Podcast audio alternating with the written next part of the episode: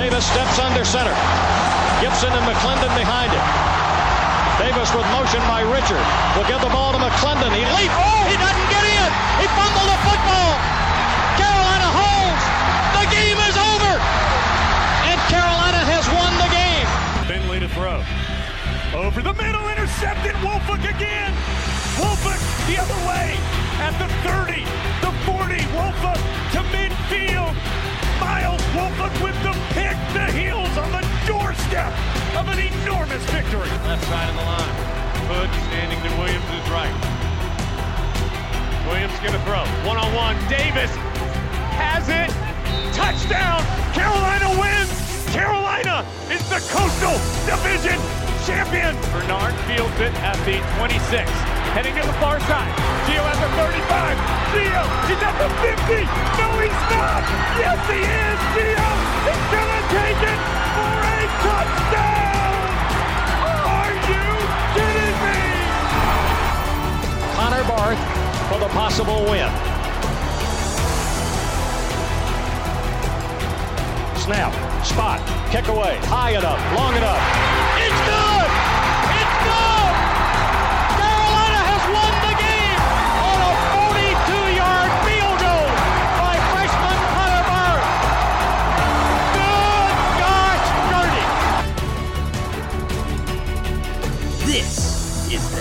Tough Blog Podcast. Hey guys, and welcome in to another edition of the Heel Tough Blog Podcast. The quarantine interview series continues tonight with former Tar Heel wide receiver Anthony Ratliff Williams. And first of all, man, I just want to check and see how your family's doing during this time. I know uh, everybody's kind of going through a little bit of an adjustment period with everything that's going on with the coronavirus. But uh, how's your family doing? Is everybody uh, at least healthy and, and hanging in there? Uh, yeah, man, everybody's healthy. Everybody's doing good. We're in quarantine and staying safe making sure everybody, you know, staying healthy and hoping everybody's doing the same.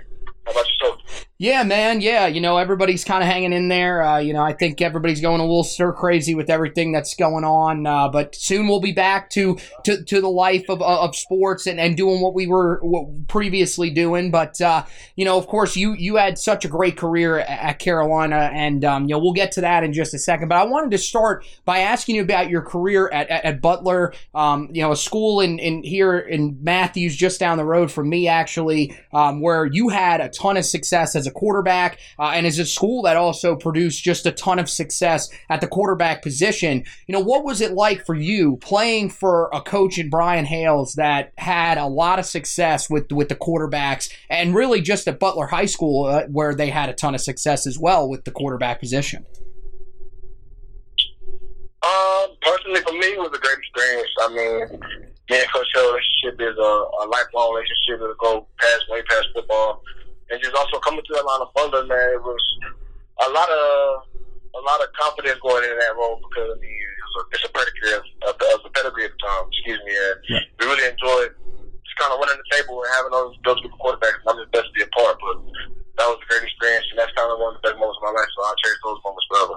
Well, of course, when you were there at Butler, you got uh, recruited by a bunch of different schools, but of course, you committed to Carolina. You came on campus as a quarterback, but in your redshirt freshman season, you got moved to wide receiver. And I know your dad has been really vocal on social media saying that he wanted you to stay at quarterback. What, what was your standing with kind of how the move went down from your standpoint? Was it something that you were definitely on board with, or were you someone that was wanting to stay a quarterback but knew that for the best, you know, for, for the betterment of the team, you had to move over to wide receiver? Um, me personally, I would say I was kind of taking advantage of the opportunity that was given to me. Mhm. Uh, I think we were we were at a, a good point at quarterback. We were kind of solid at the time, Mhm. and I was accepting that at the time. And I just felt that it was kind of okay to make a move. I mean, i after discussion with my parents and I was talking, of course, we Mhm. came to the conclusion that if we're gonna make the move, then I'm gonna I'm be all in. I'm gonna you know what I'm saying uh, do everything I gotta do and kind of just take those steps I got to that's necessary to also help the team, but also better my myself and my play and my skill set. Make sure that when no when my name was called and my time was up, I was ready. And that was kind of one of the biggest things that I focused on as a key when I was switching over was trying to just being consistent and maintaining my work ethic and also being able to learn and apply.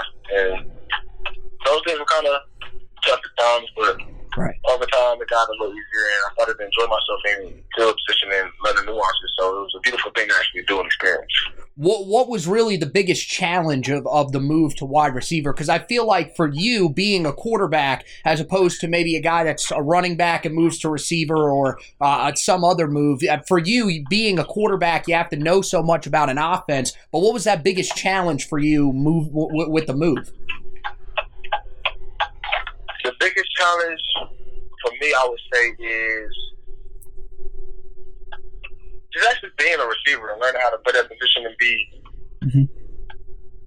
you know, good. I would say, not necessarily just being a good player and productive at that position because uh, I've never played it before. I played it a couple uh, Right. snaps in high school, a couple games, Mhm. and made plays a little bit, but it was never felt like it was my calling. I never thought it would be something that I would do in the future. So when I initially switched over, Right. the biggest thing to me was learning how to get in and out of cuts. You know, just just the natural thing that a receiver does, not making it seem so stiff and predictable, and not not not, not looking like I'm a receiver actually. So that was probably the hardest thing to do was kind of just let your let, like let your athleticism take over.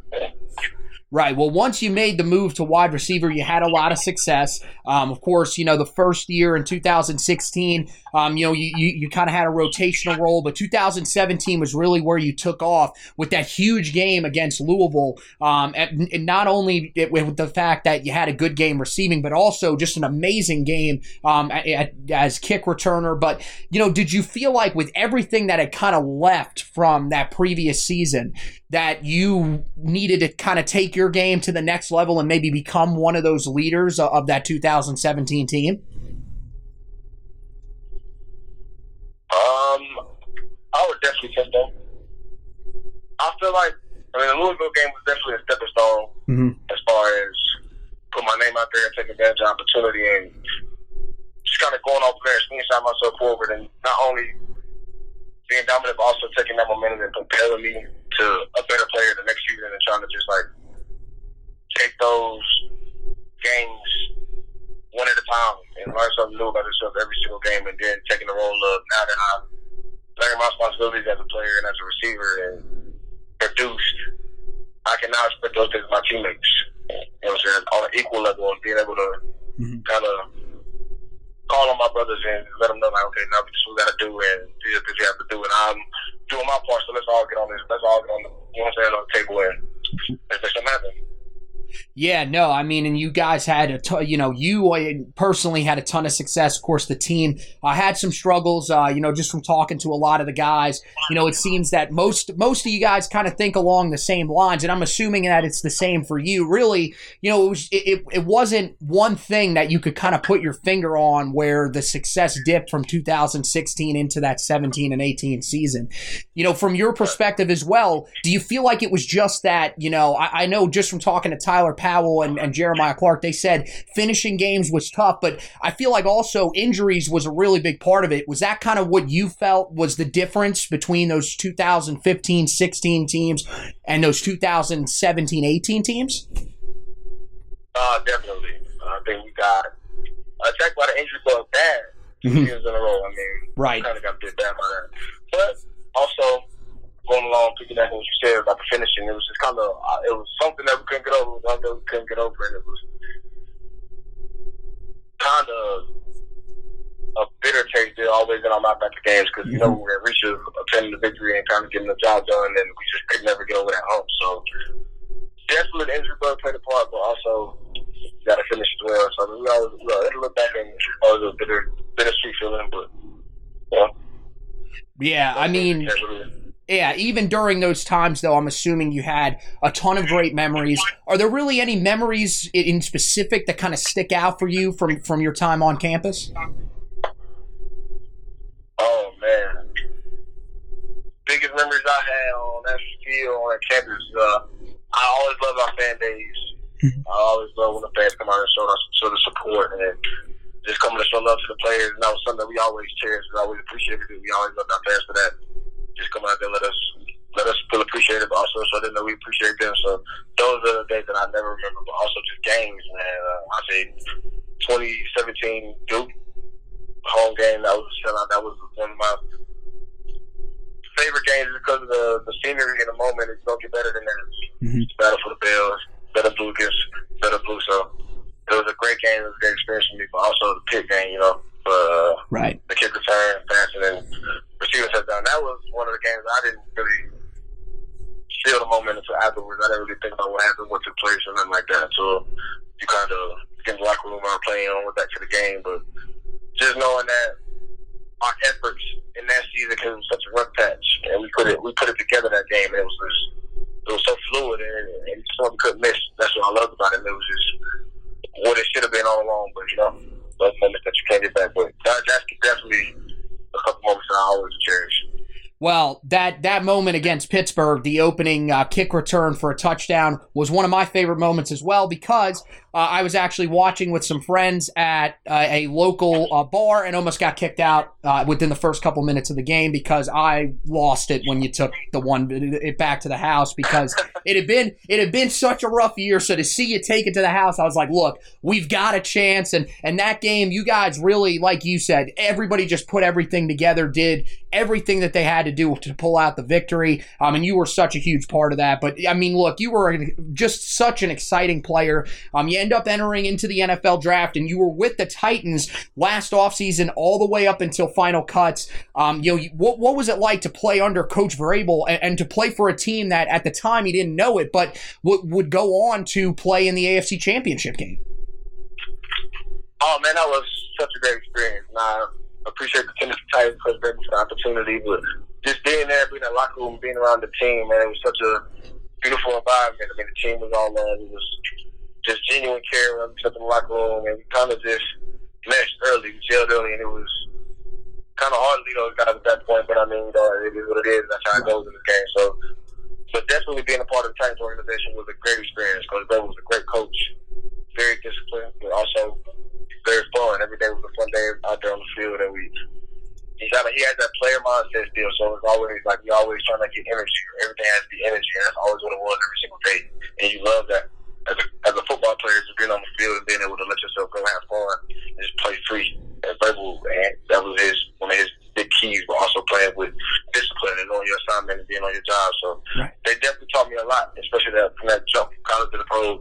That team definitely showed me a lot, and to see them prosper to that, what they put on uh, put on the screen and being able to go to the AFC Championship, seeing that final product, I could tell that that was. I mean, that's something that I would say I saw coming based off the work that we put in the preseason. Yeah, I'm assuming that you got a lot of reps with Ryan Tannehill. Was that something that when he got that job and took over and really started having success, was that something that you were kind of just uh, had a different opinion on than everybody else? Kind of had that mind, that that opinion of I, I knew this was what he was capable of. Absolutely, but I mean, as a teammate, you as a player, you kind of realize that everybody there, everybody has a, a job to do. You know, we all have to execute to a certain extent, but also being able to play above that is everything and more. So it's being able to be in the locker room and play with Tan. I, I can always tell that he's spot on. He's a hard worker. Mhm. There first, last the lead type of guy. I mean, he always put that work in and could throw a ball if he was consistent. So definitely wasn't starting to put it on put it on tape to you know show out that season. But I mean, it's definitely more to come. and he gotta, got got himself paid. So That's that's definitely big. Yeah, no, that I mean, I, I think you're right about that. Um, he is a, a, a guy that, um, you know, I thought just really got some bad breaks when he was in Miami in terms of injuries. So I, I expect the same thing. And the other thing for you, at least when you were with the Titans, at least you didn't play on the defensive side of the ball, so you didn't have to face Derrick Henry because whew, that would be a tough experience. But now, you know, you're going out, you're going to play for the Raiders at the end of the, uh, or you were at with the Raiders at the end of the year. You signed a future contract with them, and now you potentially are going to have the opportunity to go and play in Vegas. Uh, and you know, kind of determined. It's going to be determined by everything that's going on, whether the stadium's going to be ready or not. But it looks like you're going to get the opportunity to play out there and be coached by Jon Gruden. How excited are you for that chance to go there and, and to be a part of all of that? Man, it's a blessing. I mean, you want to take baby steps. We're not kind of moving fast, but I mean, I'm living in the moment. I'm really trying to make everything happen now. So being a part of the organization and being able to have the opportunity is a blessing, and I'm ready to go back out there and compete. But just being a part of the Raiders organization is definitely something I mean, we got that Raider option. So I guess I mean I don't know what to call it. It's like it's super free and it's super fun. Mm-hmm. There's always energy out there, and it's, I love those guys. Everybody on that team, so I love the staff and everything that we kind of are building over there. It's something beautiful. So I just can't wait to get to camp and make it happen. Yeah, man. Yeah, we're we're excited uh, to see you back out there. Uh, you're one of those guys that um, you know played during a, a, a tough time at Carolina. Uh, most both of your seasons came during seasons that probably won't be remembered too well in, in the history books. But you were a fantastic player, and uh, glad we were able to get you on. Uh, hopefully, uh, you you can get back out there as soon as possible. Um, stay safe for now, though, and and same to the rest of your family. And we'll talk to you down the line, buddy. Okay. Absolutely, man. Thank you for having me. Stay safe. Stay blessed. All right, man. All right, Anthony Ratliff Williams, the former Tar Heel wide receiver, stopping by with us.